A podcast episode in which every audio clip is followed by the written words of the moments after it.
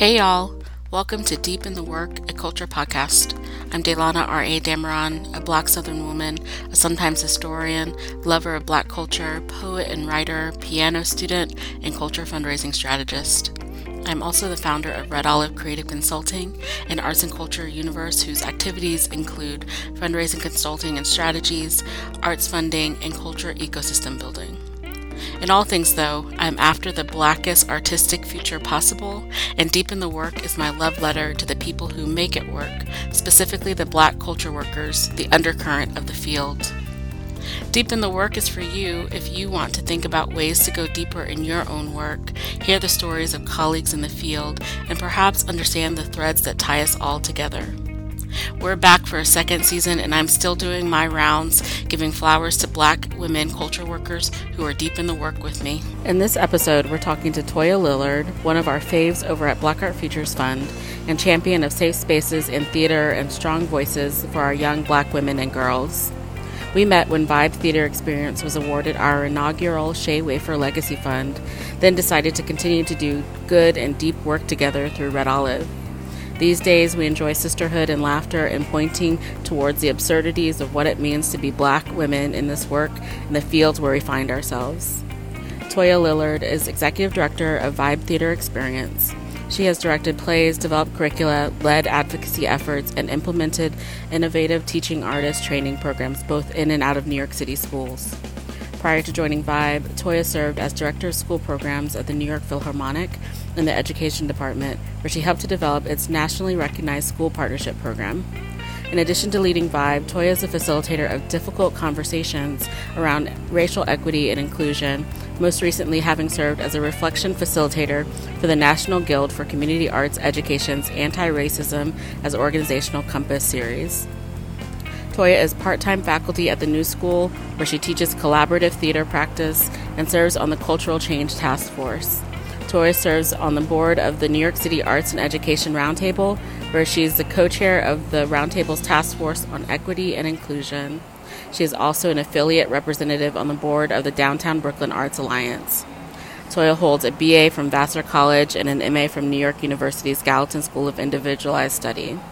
This episode was recorded on March 12, 2021.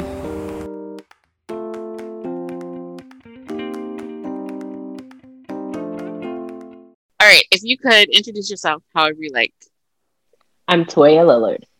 Where are you in the world, Toya? I am in Brooklyn, New York, on the unceded land of the Lenape people. Where in Brooklyn? Crown Heights. Well, actually, it's the border of Crown Heights, Bed Stuy. Depends on where you're standing in the street. You can say whatever. so, which, so you claim Crown Heights? which I feel sometimes, like sometimes, and yeah. then sometimes I claim Bed Stuy. Depends, you know, depends on the day, but mostly Crown Heights because it's cooler. What context um, determines when you switch between Crown Heights and Bed Stuy? Who, if I'm if I'm talking to a native uh, Brooklyn person, I'm gonna say um, Bed Stuy because this isn't actually Crown Heights proper. So, but if I'm talking to somebody who moved here from someplace else, I'm gonna say Crown Heights because it sounds cooler. Is it like if you're talking to a black person, you're gonna say Bed Stuy. If you're talking to a white person, you're gonna say pretty much. Yeah, pretty much. pretty much. And why, when I say it sounds cooler, it means just don't ask me no more questions, right? When you say Crown Heights, people are like, oh, okay, let me be quiet. People, um, I mean white people. Okay. just to just to clarify. Um, what uh in Brooklyn do you do that is considered work, or what is your work? my work is holding and creating space, resources, support for Black girls, young women, and gender expansive youth to create, produce, and perform original theater, music, and other media and art um, that is informed by their lived experiences and that is uh, authored by them uh, really uh, owned by them uh, for the purposes of liberation. So um, my work involves uh, holding space so that Black girls can get what we call their nugget of free, and also holding space for myself so that I can get my own nugget of free. and advocating for these spaces throughout uh, the world, really, uh, and really making the case for us being deserving of all of that. Mm. Yeah, you said a phrase, and I want to make sure that I got it. You said holding space for the girls and for yourself so that I can get my own something. Nugget of free. Nugget of free. What does that mean for you? Nugget of free is a phrase that we use in Vibe to uh, Vibe Theater Experience, which is the organization that I lead and have led for uh, eight years now, um, where I do most of all of the work that I just described. Mm-hmm. Uh, so nugget nuggets or a nugget of free is something that we uh, came up with to describe our work. Uh, the sort of the the the desired outcome of our work is for us to get nuggets of free. We cannot get, I can't guarantee anyone's freedom outside of the confines of our program space because I can't guarantee my own freedom. I'm a black woman America, right? So it would be foolish for me, and the girls wouldn't even believe me anyway. Say, oh, this is a safe space. It's not, right? It's a safer, it's the safest iteration of a space that I can provide as a black yeah. woman in America, right? So what we can do together is get our nugget of free together, feel what that feels like, collect those nuggets so that uh, we can build up on them. Um, and so, yeah, nugget of free is what we, uh, the desired outcome of any vibe program and any time that we come together. Mm, so, yeah, so it's really like the carving out and I appreciate what it must mean for you and those young black girls and um, to accept right that like there are confines to what to being black women in america but that yeah. there can be places wherein like you know boundaries of a room are drawn. Um, and then within there, um, there might be some free. So I appreciate that. Yeah. Mm. Do you have, uh, so I like to call out like where we are in the world and in time, you know, because this is for the record, whatever the mm-hmm. record is. Um, but so we are, you know, it's May, whoa, March. it is March 12th, 2021. And I just want to ask you and think, and you can answer it however you want, right? But like, do you have a sense of a quote before and a quote now? And how are they different? I had this clear sense of before and now before, uh, probably up until January of this year, there was a sense of what before was like now I think before is um, part memory, what I remember is people gathering together and me hustling and bustling to and fro all the time. Um, and now there is this understanding that before maybe wasn't real either. Um, uh, you know, um, I don't know how to make it make sense, but um, that what I was holding on to, uh, these memories that I was holding on to were also um, aspirational. That even though things had happened and there were like we were on stage, we did create on and we were in rehearsal together, and I did smell the sweat, you know, of another person in yoga class, and I did, you know, um. I was mm-hmm. rocking at the you know Solange concert at Radio City. I did have these things that happen. That the memory of the routine of that everyday of that what we call normal, right? What we think we trying to get back to was not um, normal or sustainable or mm-hmm. actually in reality as dope as we are remembering it to be. That our minds have created this ideal, uh, you know, this sort of glorified idea of what it was that we left pre uh, shutdown and the ways that we want to get back to that. There's some things that I know I have accepted we're never going to get back to. that it's interesting to watch folks come into that space on their own time.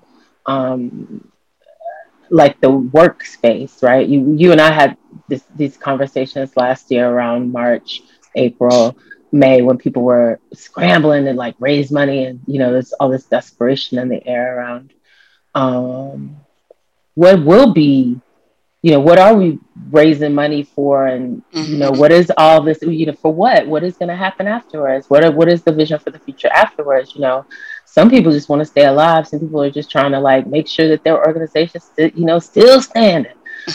Um but what if you dreamt about uh abundance?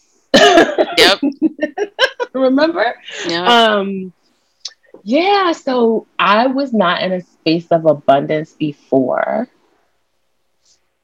I was dreaming about abundance. I mean, I was in a space of of of, of um, definitely uh, on the road to abundance. I think on the smelling the, the you know when you get close to the beach, you're like, ooh, I can smell the sea right? I could smell the sea, but I wasn't there yet, uh, and so it was hard for me to envision in in a in a in a panini in a panorama how one uh, you know keep, continues on the road and gets to the sea and still able to enjoy the beach while there's you know death all around you. Yeah. So the before is a faint memory now. Um, but now is a mixture of what I desire.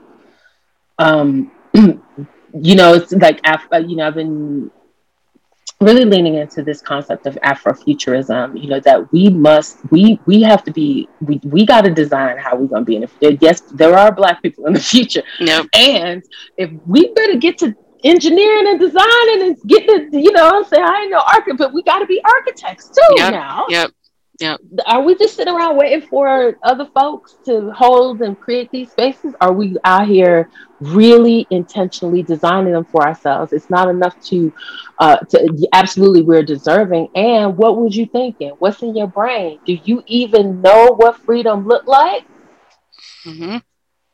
Yep.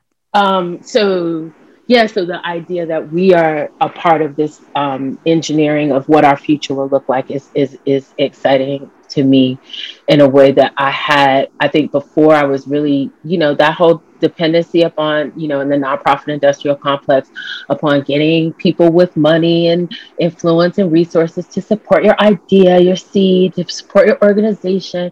And it's like, why, you know, the whole question of why are we doing all this begging and all this energy we spend begging, all this energy in genuflecting um, can be spent planting seeds and you know um, tending to ecosystems. Yep. That was a lot. I don't even know yep. if I answered. You know, no. that's what happens when you know. It's all related. I was thinking on the first half of your answer, um, when you were talking about like sort of what we told ourselves about the before. Um, I was thinking of Joan Didion's "We tell ourselves stories in order to live," and like how we um, might have been framing whatever that life was to make it acceptable and worth all of the ways in which we had to grind and worth you know mm-hmm. all of the sacrifices um, that we had to make then which then became at least i'll speak for myself um, there was no gray area right it was like yeah. Um, I Say could that. I could literally like be in my bed sleeping, and someone could decide that I don't deserve to live today. I could be grocery shopping yeah. and you know pick up an orange and bring a virus that could end me tomorrow. You know, like mm-hmm. and so like all of this other bullshit, I felt was like there's absolutely no room to entertain bullshit. Nope. no. And like the story to your point about future leaning, right? Like the story I'm choosing to tell myself isn't also in this space of abundance and like even and I feel like black folks have always been under the specter of death. Mm-hmm. So like that you know, in the in the transfiguration from the before to the now to the tomorrow, I don't think will truly change. And I'm thinking of your nugget of free, right? Yeah. and like what happens outside of that nugget of free. Um, I think I'd like to expand what the confines of the room of that nugget might look like, right? So maybe it's my neighborhood. Absolutely. Um, you know, maybe it's my community of women, black women spread out throughout the world. mm-hmm. throughout the world. That's right. Um, maybe it's my red olive universe, mm-hmm. right? Um, of which I have started um, thinking of also what you were just saying. Um, I started calling myself uh, chief architect of the Red Olive universe as opposed to like CEO or founder because I feel like it is a it's a tinkering, it's a building, it's a future leaning thing, very similar to all of that stuff. And I feel like maybe we're tracking because we like went through that transfiguration together. Yeah. that definitely has something to do with it. Yeah. Mm. How has culture been a lifeline in that timeline, in the before and the now? Mm. or if you want to, you know, drill down deeper and talk about Black cultural spaces. Um, yeah. Yeah. Uh, well, culture i just i would position uh, uh, myself in, in, talking about culture in terms of new york city and um, the ways that uh, the, the barriers and then the, the, the, the sort of access points uh, and one of the things that uh, i was talking that i had to really admit to myself that i, I miss um, is being able to bring my my folks into these quote unquote cultural spaces, right?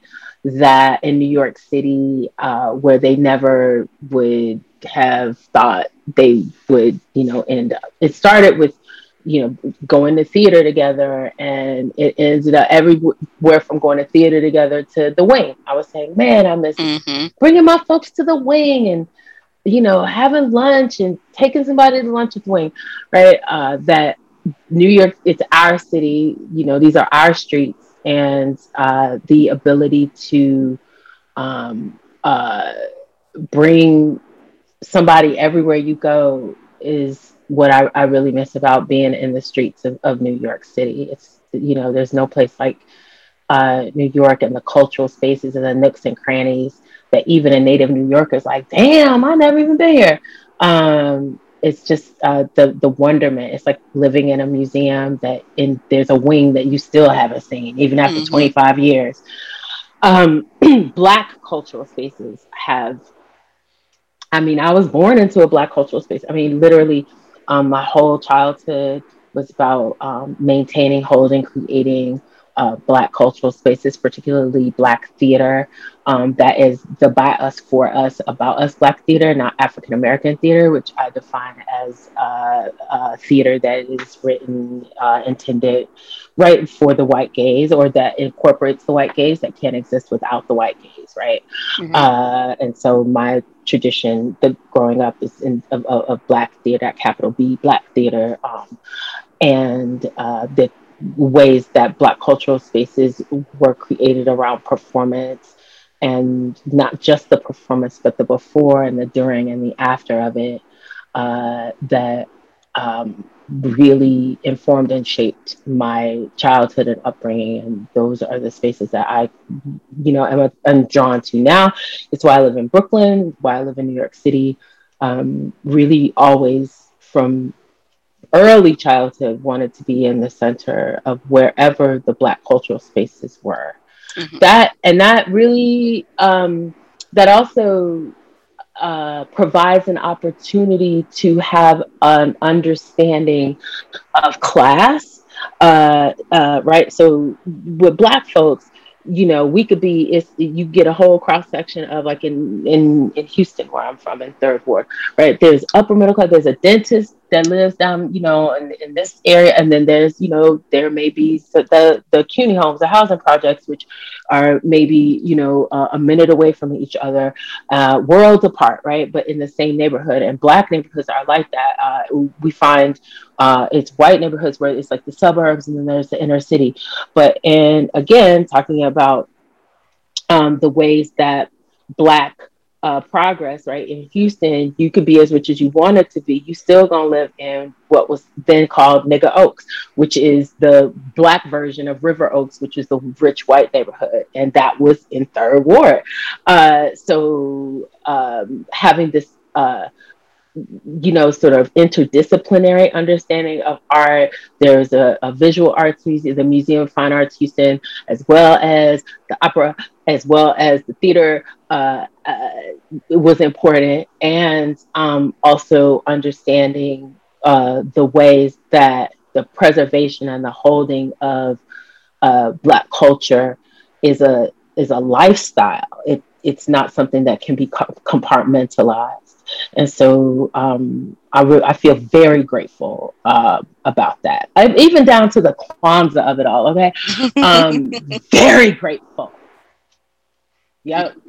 Mm, um, how are you feeling? Right. So we're now just like thinking of the progression of a year. We're in the first quarter. I hear up in New York spring might be springing. yeah. Where's your head? Where's your heart? Today.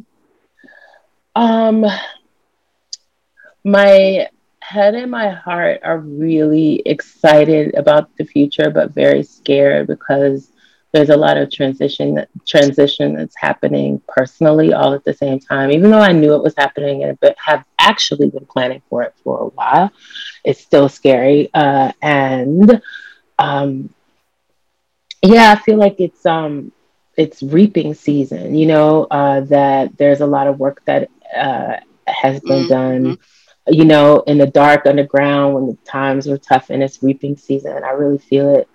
Um, so my head and my heart are in um, a spirit of gratitude, of um, abundance, but trying not to be in the in a space of expectation, right? Um, also understanding that you know, stuff happens.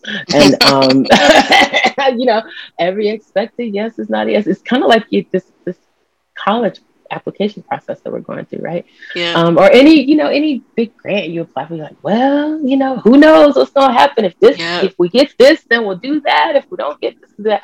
But then and all context comes into play, right? Like, yep. all the like unseen forces. Yeah, all of the variables that you can't, you know, sort of calculate for. So yes, um, I'm feeling like um, I'm grateful that I remained active throughout this entire time. I'm so grateful that I mean, and I mean that mentally, I mean that spiritually, I mean that physically, that uh, I really took care to make sure that each aspect of my being was engaged and active and, and cared for and like, hey, I'm listening, you know, um, so that uh, I can approach whatever comes next with my full whole self and authentic mm. self, right? And also knowing myself enough to know who I am besides this work. So taking a next step means who am I outside of running this organization? Who am I outside of mothering this child who's 17 now? Yeah. Um, who am I uh, as a as a whole human being outside of the ways that I've defined myself for the past like, you know, 17, 18 years. So Ooh, that was a lot. I don't know why mm. I keep mm. answering these questions with all this. Ooh. Just go with it. Just go with it. Let it be. Um, I want to ask though about um, you had said like uh, right now you're thinking of each part of yourself being cared for and I wonder, um, is this a now practice or before practice? But it, okay, so real talk, it was a before practice, but I wasn't very good at it. Mm-hmm. So I tended to lean into things that I'm good at already. um, and that's real. All the expectations that are upon yeah. Black women, of course. I'm like, like, ooh, you know, yeah, I I like to I like I'm attracted to things that I'm already good at. Um, so one thing that I was I was never not good at or terrible at that I did try and you know it's become a part of my life is yoga. So that's one thing in my life that I was like, okay, this is hard as shit. Um, I know I'm not. I know I ain't got no balance and no flexibility. So at all. Um, young Toya, old Toya, don't matter what age I was. You know what I mean? Um, to uh, taking that journey was is a before thing, but became more intentional and just more. You know, I think that there is more alignment in my life now because of the forced stillness. Uh, so that I was able to notice things that I wasn't noticing before because I had I didn't have give myself time or opportunity to pay attention. So it's like um, uh, the pandemic and the the ways that we're forced to to be still and immobile and I'm not running to Manhattan three times a week or running from the vibe office to here to there to here to there to this conference mm-hmm. in this city or that city. It really uh, you uh, have the space and the time to consider alignment and to consider if you want to. Some folks don't want to, yeah. Um, but yeah, considering well, is my life in alignment? Is this in a, and I always think about Toni Morrison when people would ask her, she said people would ask her, you know, you have all these jobs, you're an editor, you're a book editor, you're a writer, you're a mother, you're this, how do you do it? How do you do it all? And she's like, it's all the same thing. Yep. It's actually all the same thing. And I feel that so and it's so and it's like such a weight is lifted when it's all the same thing. Yep. Um and so that's all I could wish for anybody. And I just want to make sure that for me, um, there's more of that. And it requires having, holding the space and the time to listen to all those parts of yourself. I mean, I guess if there hadn't been a pandemic, I don't know yeah. if I ha- if I would have had the opportunity to deeply listen. Mm.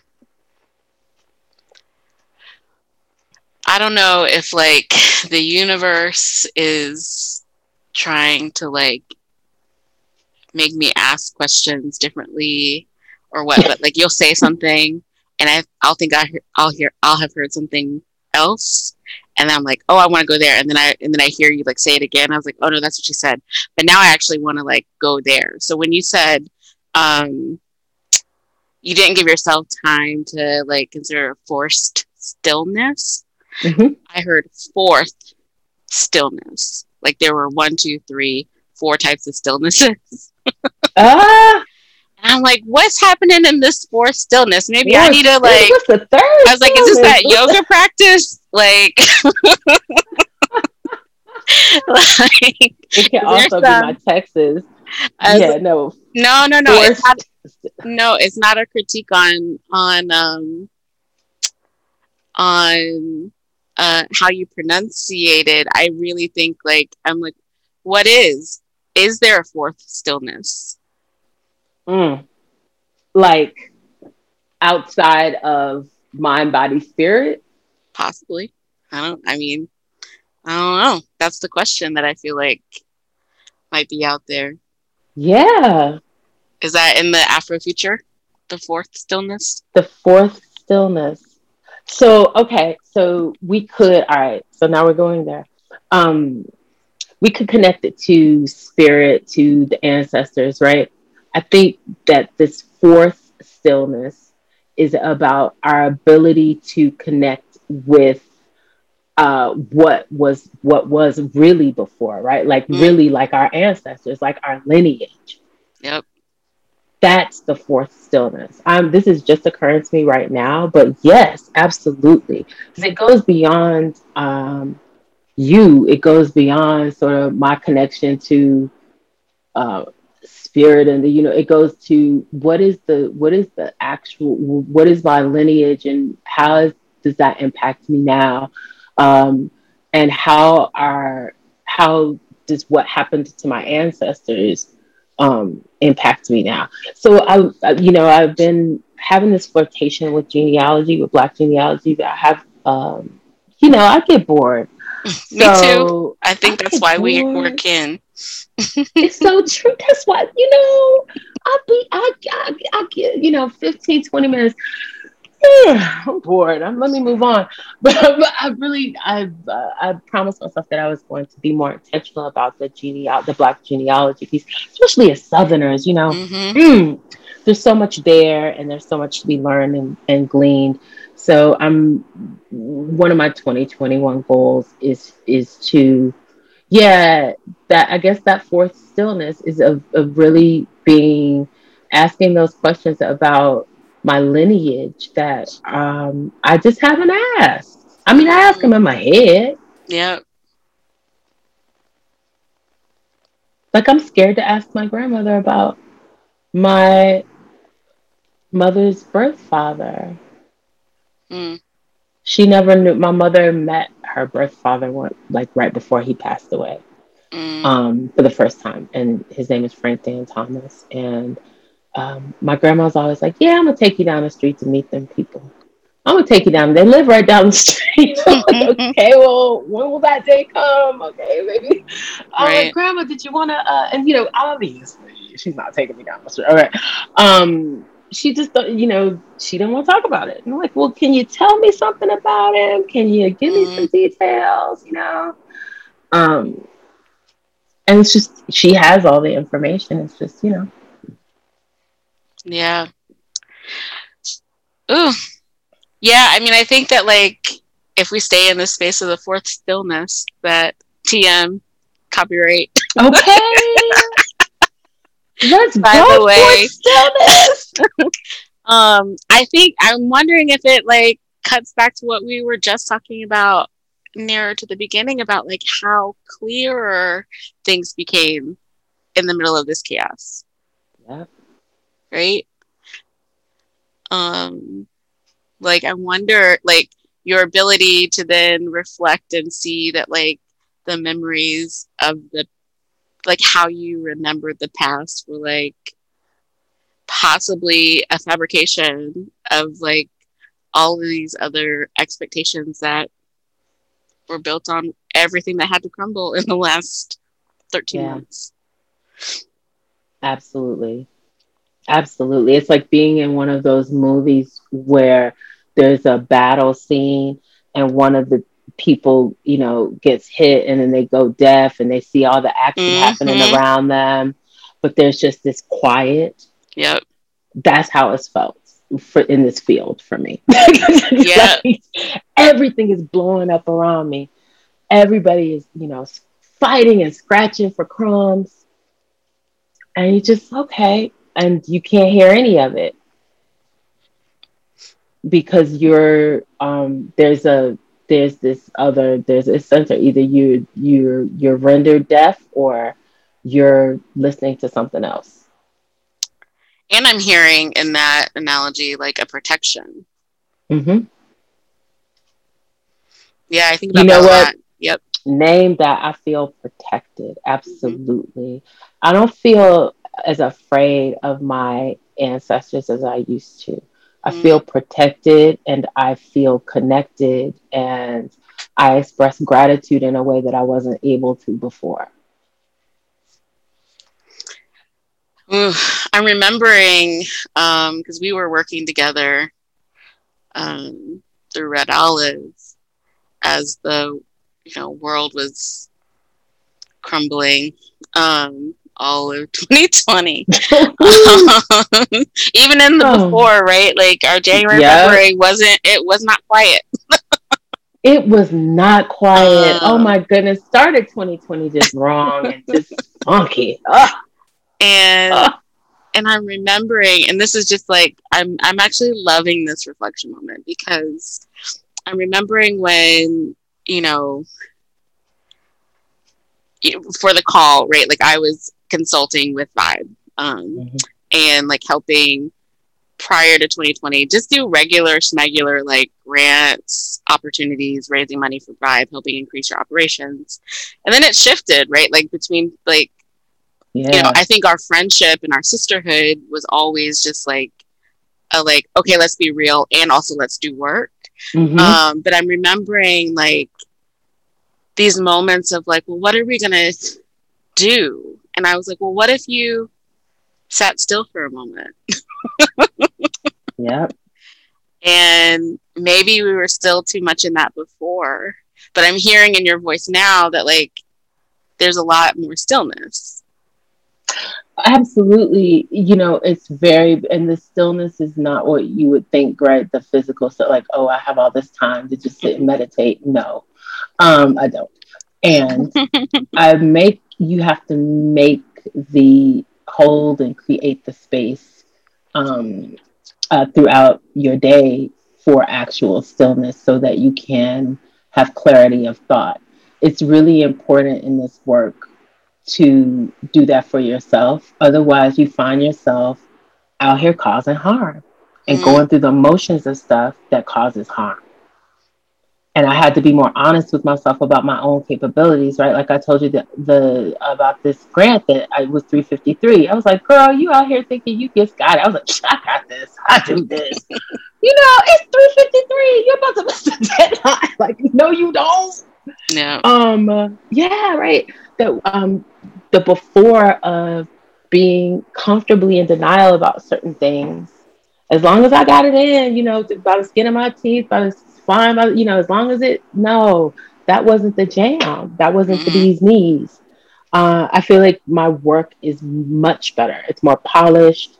It's more intentional. Uh, I'm able to um, create boundaries in a way that serves me and not other folks better. I yep. think, yeah. Yeah. Um, well, let's talk about our work together. Um, oh my goodness, what fun! That's a fun story. Is it? it's a, it's well, you tell favorite. the story. You tell. Okay, so I'm, you know, I'm a Gemini with Virgo rising. So for the audience, okay, um, this is something you must know about me because I never said I was deep. Okay, um, so my first memory of Delana after we um, applied for and got this, first of all, a Black Art. What Futures Fund? What? oh my God! To even like have um, to even be a part of Black philanthropy and be a part of that was one thing. But then to have the people come to the show like immediately, like yeah, boom.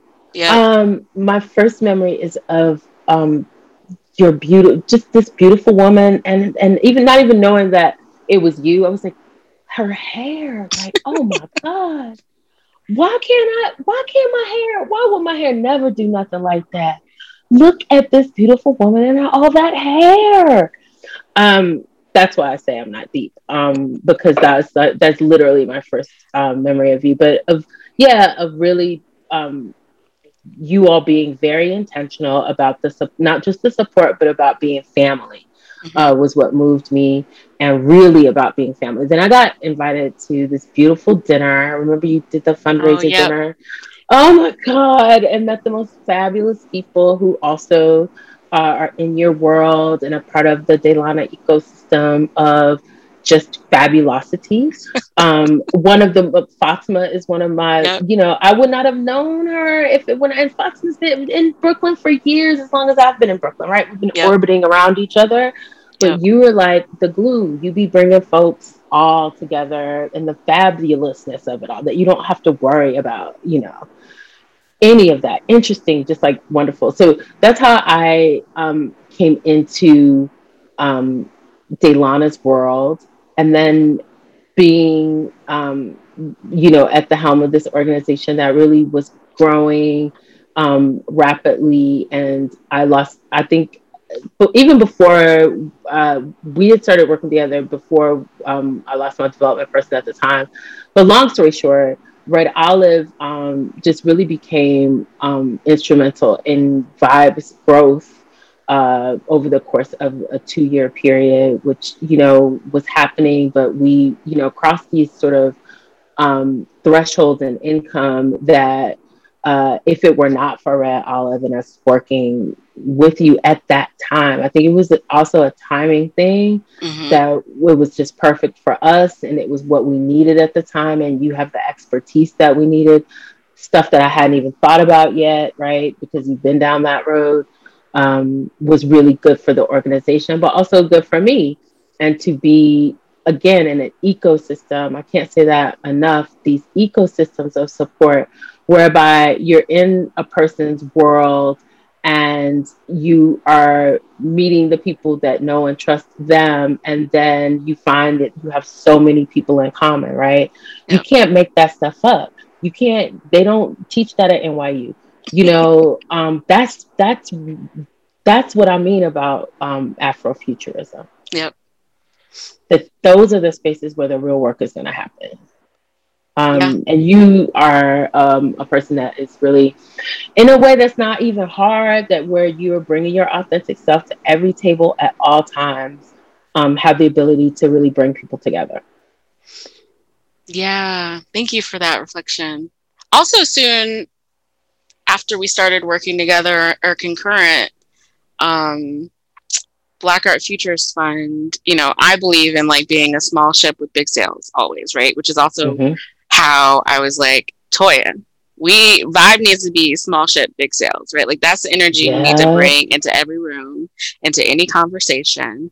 And so me and my fifteen thousand dollars in 2018 as Black Art Futures Fund joined grant makers in the arts, right? Which with like you know, the big foundations of the world. Um, because they had a membership level that was zero to a hundred thousand dollars. And I was like, I fall in that category. I can be a member.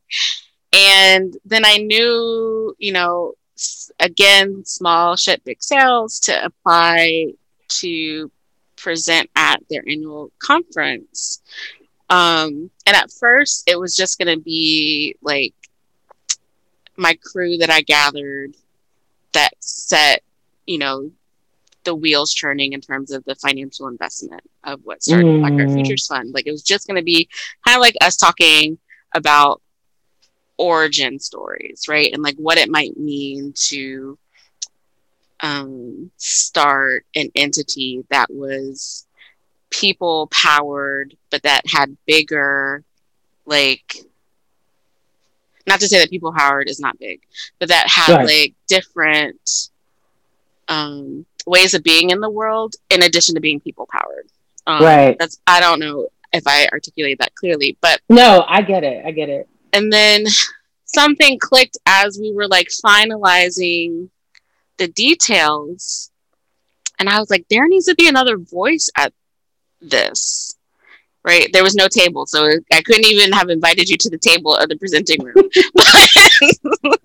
but, I was like, there needed to be another voice that could speak to what our aspirations were, right? Like that future vision.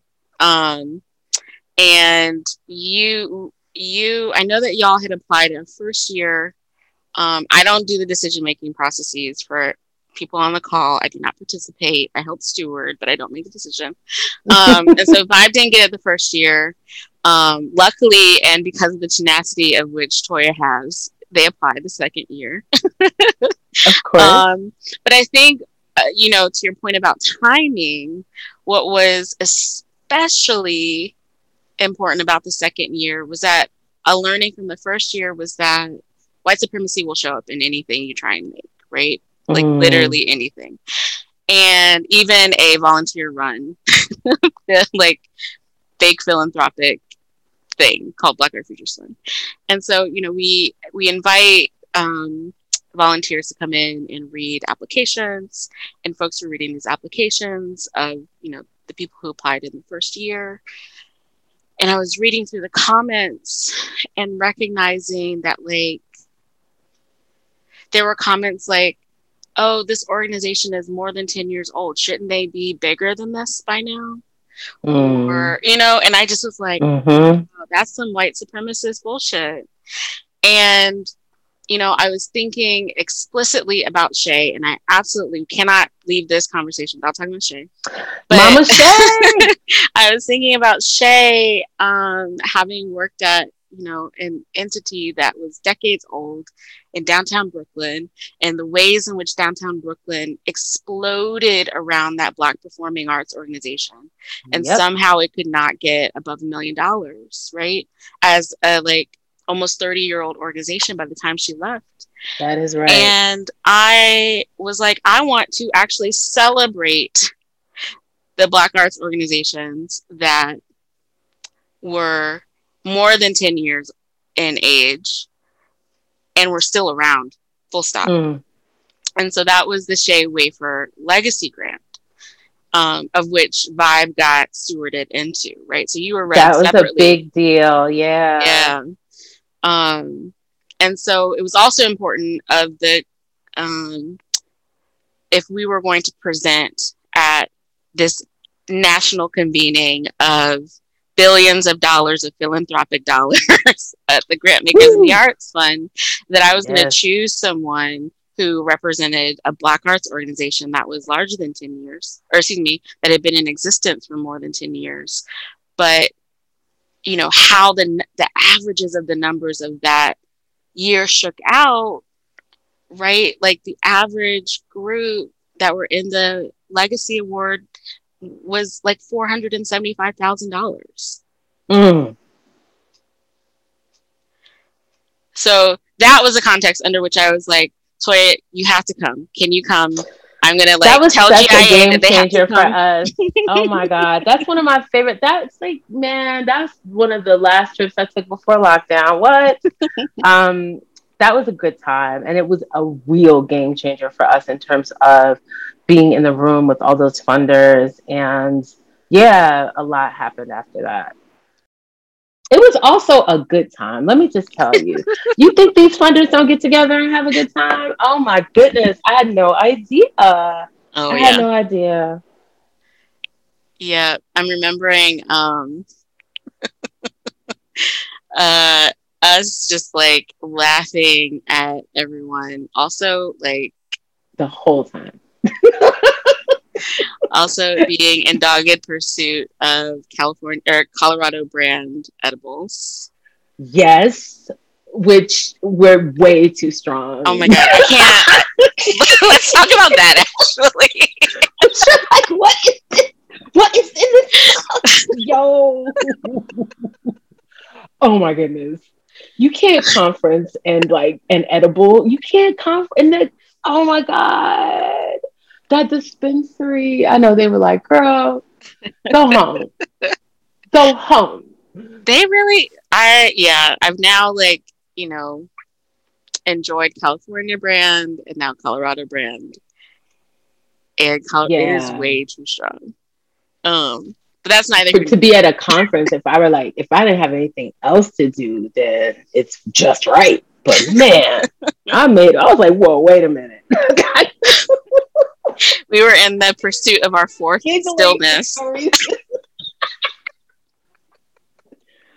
like, let me not make an ass of myself in front of all these funders. Girl, stop. I had to put that stuff away. It had to go away. Um, that was yeah, maybe that was where we first uncovered the fourth stillness. yes, absolutely. Absolutely. Oh my goodness. Um, I don't even think I had like alcohol. It was so that stuff was so just yeah. that's all you ever need in life. I think I drank coffee and edibles. that's when you know it's some strong stuff. You're like, no, I'm just having a cup of coffee here at 8 p.m. um, but I want to, I want to. So you said things changed for you. What changed? Like, how is that a game changer for you? Well, after our presentation, um, I got a lot of, you know, just like feedback, a lot of positive feedback. Um, and it, and so you know, to be sure it wasn't like, oh, all of a sudden like money started pouring in. No. Um, or even like that we got these invitations for to submit an RFP. No, that's not how it works. It's about um, relationships, right? Yep. So I was able to begin conversations and build relationships with people who ended up being um, instrumental in us um, being able to, you know, do some things. For example, um, we were working on a New York Community Trust grant at the time.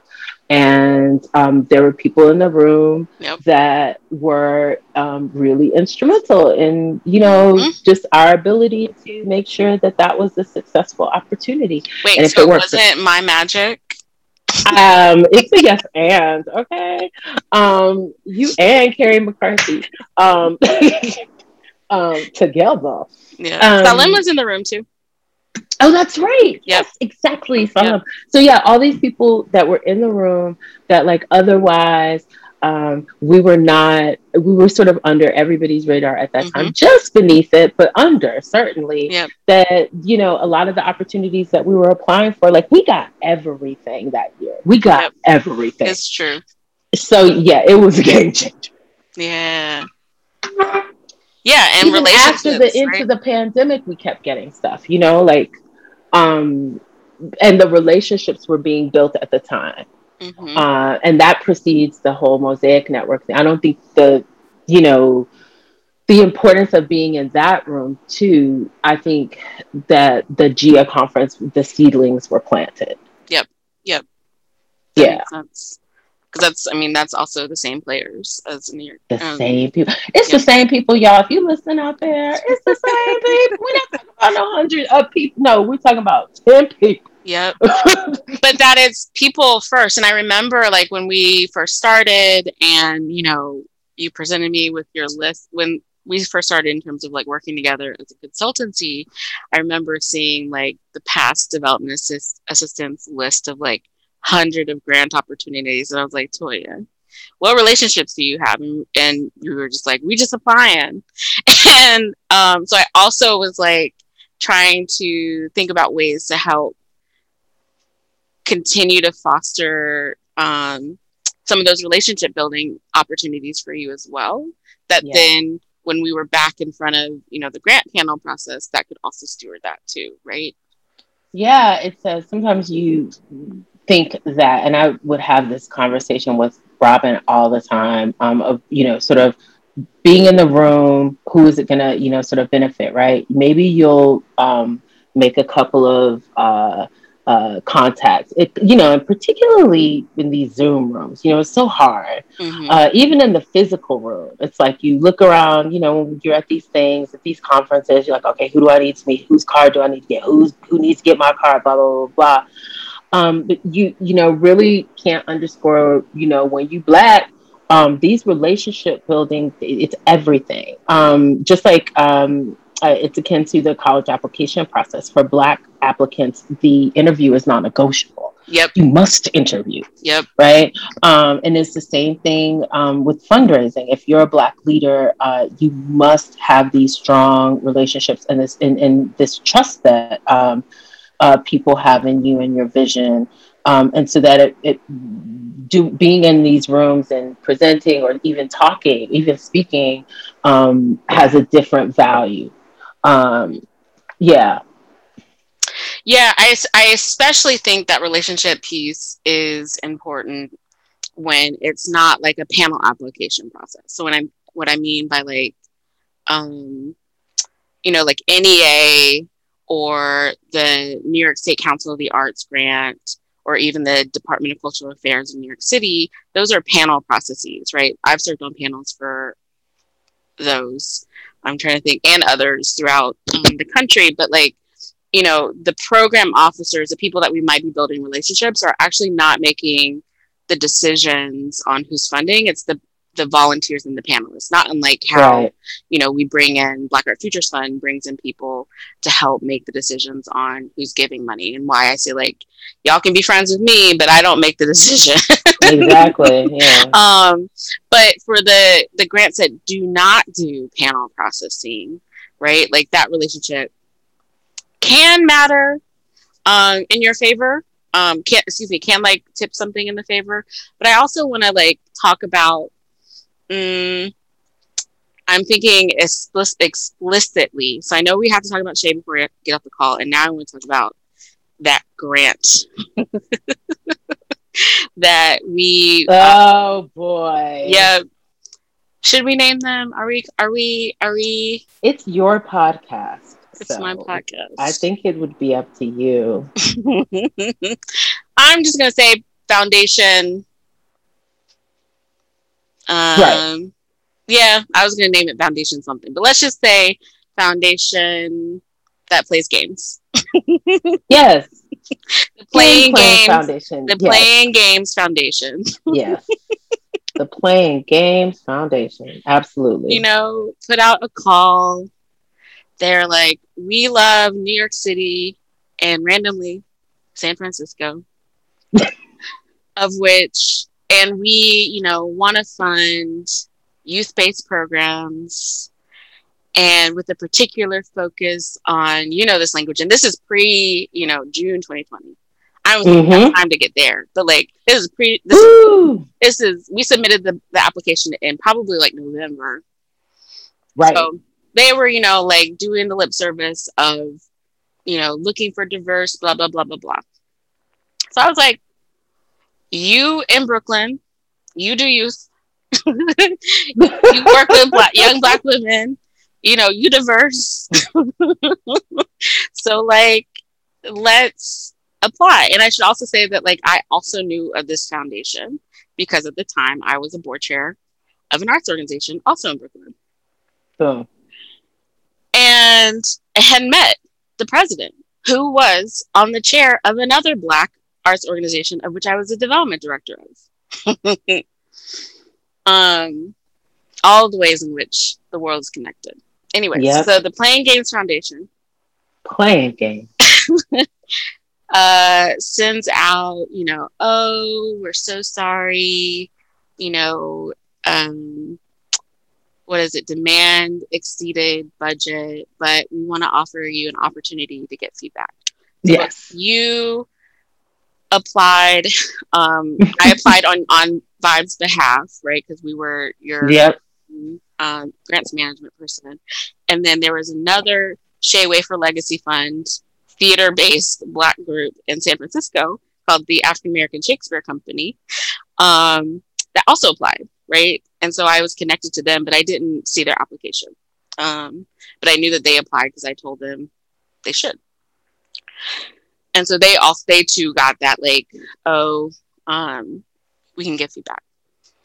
So I remember well, you you should you you tell your story of the Playing Games Foundation call. Um, I just remember there being a lot of um, guys. You know, guys, uh, listen, guys, l- listen. It was really hard. Okay, it was so hard guys, you don't even know. You guys don't even understand. Wait, so you know they're playing games when they're like, guys. And then at some point, the person said that they could have made the choice to focus on Black women and Black women's leadership. Mm, but I forget about that. We, we just didn't. I, uh, yeah, I just, mm, mm. and that there was a lot of uh, defensiveness yeah. when we asked clarifying questions. Yeah, because she was she was like, "There's nothing more you could have done better." I mean, I remember that application. There's nothing. You didn't do anything wrong. Okay, yep. you didn't do anything wrong, and that was the whole white saviorism of it all, right? We're not on this call because we obviously we did. I know I didn't do nothing, girl. I know I didn't do nothing wrong. That's the point. That's why we on this call. I'm not sitting like, with my pen and paper. exactly. I'm trying to figure out why you crazy. What happened in your brain? Mm-hmm. What's wrong with you? Yep. Oh, very frustrating. Yep. Yeah.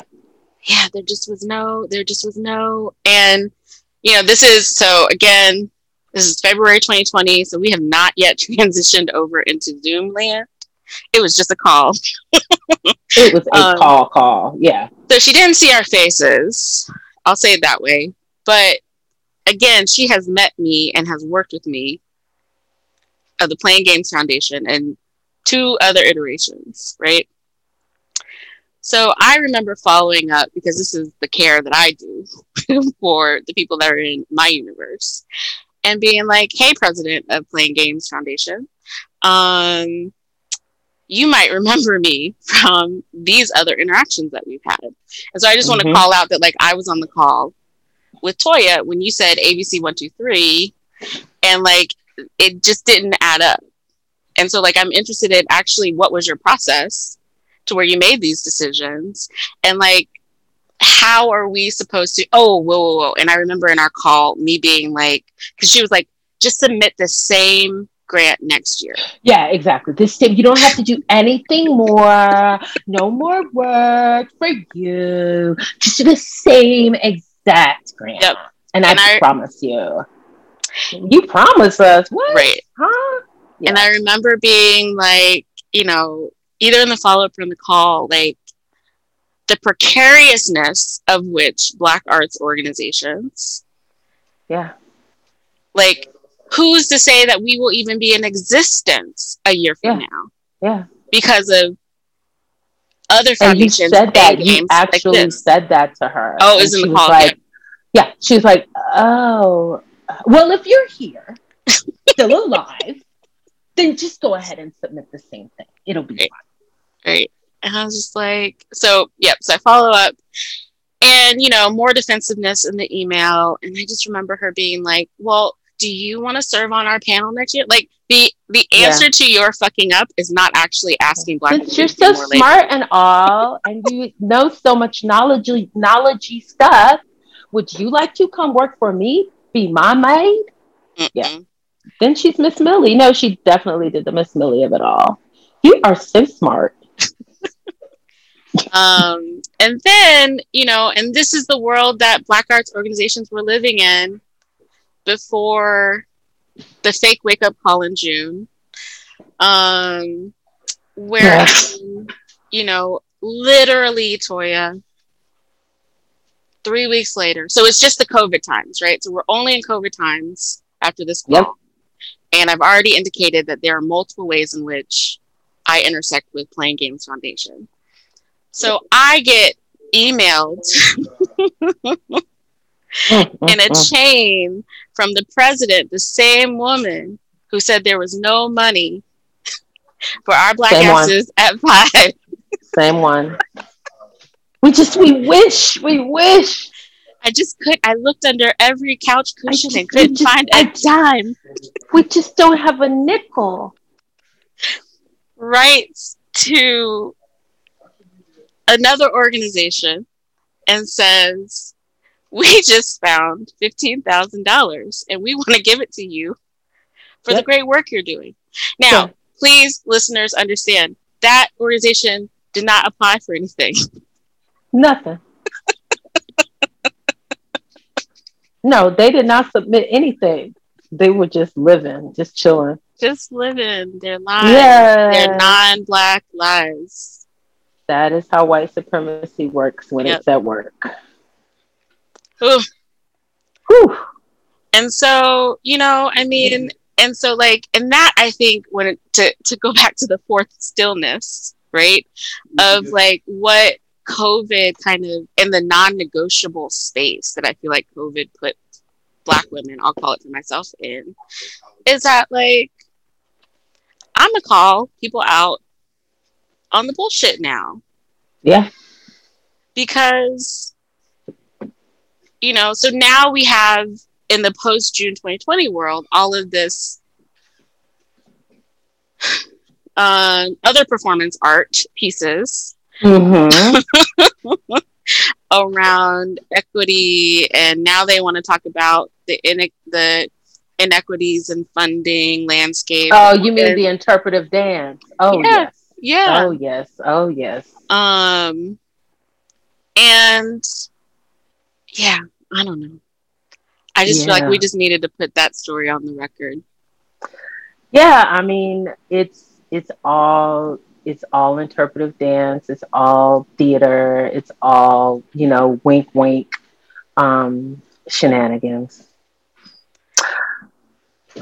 And so you were a part of something recently um, that was also about a calling in of this mm-hmm. performance art. fourth performance art culture sector. yep. Um, tell us about that. Well, over the course of the past, I guess six or seven months, I've been having lots and lots of conversations pretty much everywhere I go about the shenanigans and the choreography, the um, the you know multi-level marketing scheme of it all um, that is happening with regards to um, DEI, diversity, equity, and inclusion, and the games that people play, and the links that cultural organizations go to to do the opposite, right? Um, so people are doing all this performative you know, sort of anti-racism training, whatever it is. Kumbaya. Really, all they do is get together and cry and rock together, and then go back to their jobs. No, no power shifts at all. So, really calling in um, the idea that what nobody asks in your diversity vision because your vision is trash you don't have one because you're white. um, just go away, just move, so that we can get this you know thing cooking here. Um it you know the executive if the executive leadership remains all white and you're designing the dei paying for the dei right? You paying for you you know the chief diversity officer reports to you and you're the person causing harm. No. well isn't that great? Isn't that the greatest trick the devil ever played? Make the person report to you.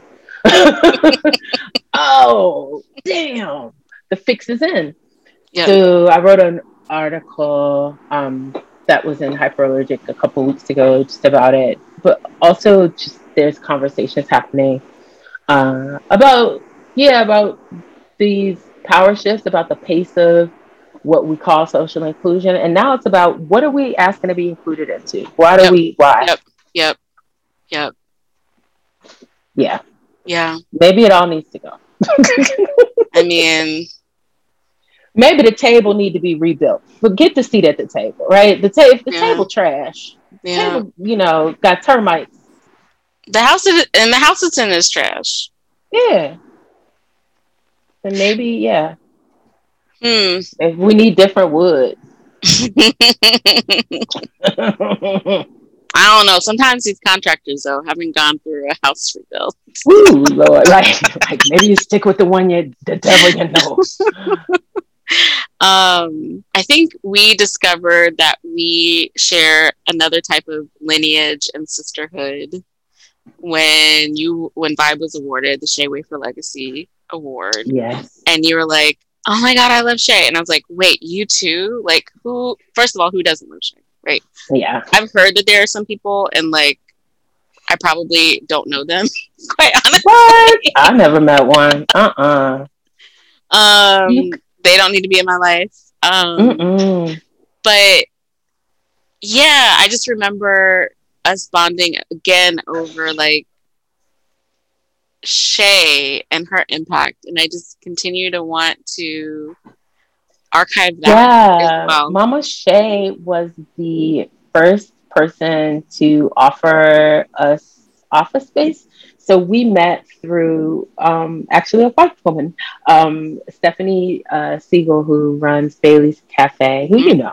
Yep. Um, and um, Stephanie's all, you know, she's a connector. She's a longtime Brooklyn person. She used to teach at the high school when they had the Crown Heights riots. She was a high school teacher at the high school oh. where, um, oh my goodness, why can't I think of his name? Um, the boy who got accused but then acquitted, um, where he went to high school. Like, mm-hmm.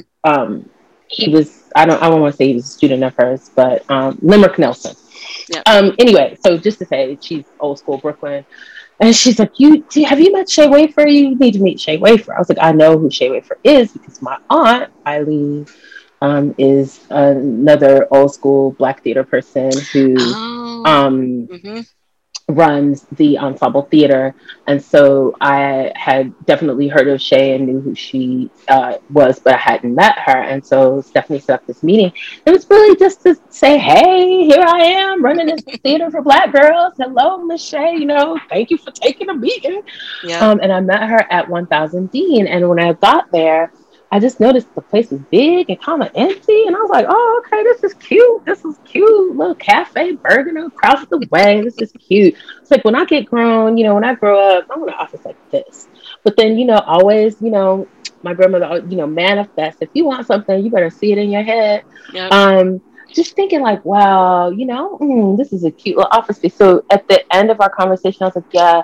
She's like, so where is Vibe? I was like, well, actually, the office is in my house because we, you know, we used to be at the Brooklyn Y. Long story short, she was like, we're not, I'm not, I'm not doing nothing over here. You know, I did, you know, in 651 Arts is in transition. And so the staff, you know, was working remotely and, and this was like pre, pre, pre COVID 19. Mm-hmm. So the whole remote, um, and half remote, half of that was like unheard of. So long story short, um, we uh, she at the end of that meeting like offered us office space, and I never even went into that meeting thinking that we would I would leave with like office space. But that's the that's what Black women do, right? Black women have the ability to connect beyond, above and beyond what you think your needs are. Um, and just um, as someone who, beyond my aunt, I didn't know any other Black woman who'd been in this game 30, 40 years, still doing it. Um, and Shay taught me some really fundamentals about how to sustain exactly what you said about being under a million dollars, but also taking care of people, right? You take yes. care of folks. It may not be much to you, but this five hundred thousand dollars is is taking care of a lot of people. It you took don't care understand. of generations. Okay. She had folks with a pension plan up in that organization, like visionary. So um, was able, you know, was witness to a lot, and also um, was the recipient, as you were, of her genius and the ways that um, she has this way of educating without scolding or mm-hmm. um, making you feel dumb or like you're supposed to know it already.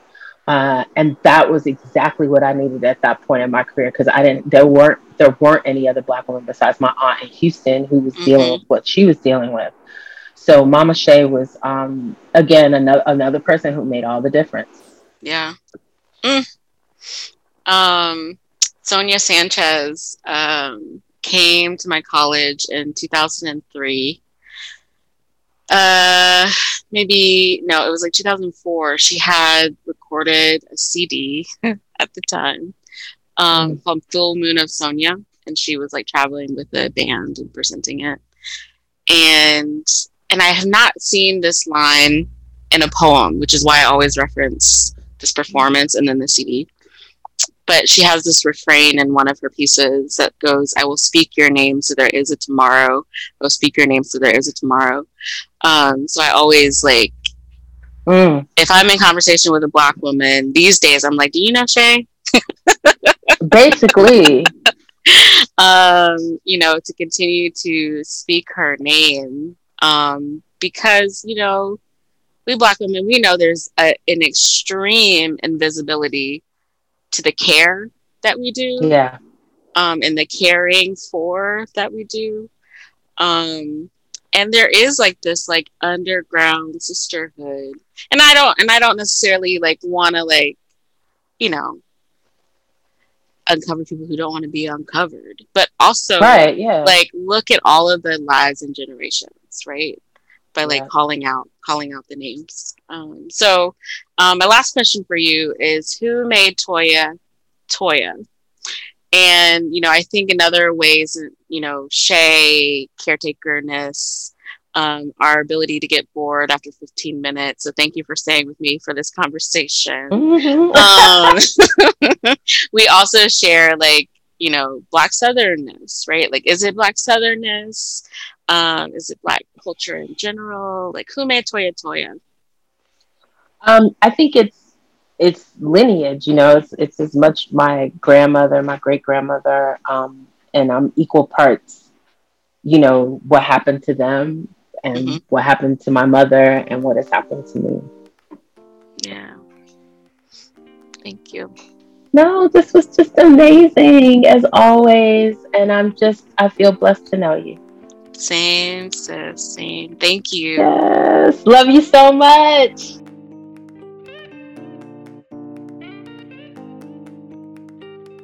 Thanks so much for taking the time to listen and go deep with us. You can find other episodes and excerpts of Deep in the Work on anchor.fm slash deep in the work. For more information about Red Olive Creative Consulting and the work we do to move people and resources to art and culture organizations, visit our agency website at www.redoliveconsulting.com. Bye, y'all.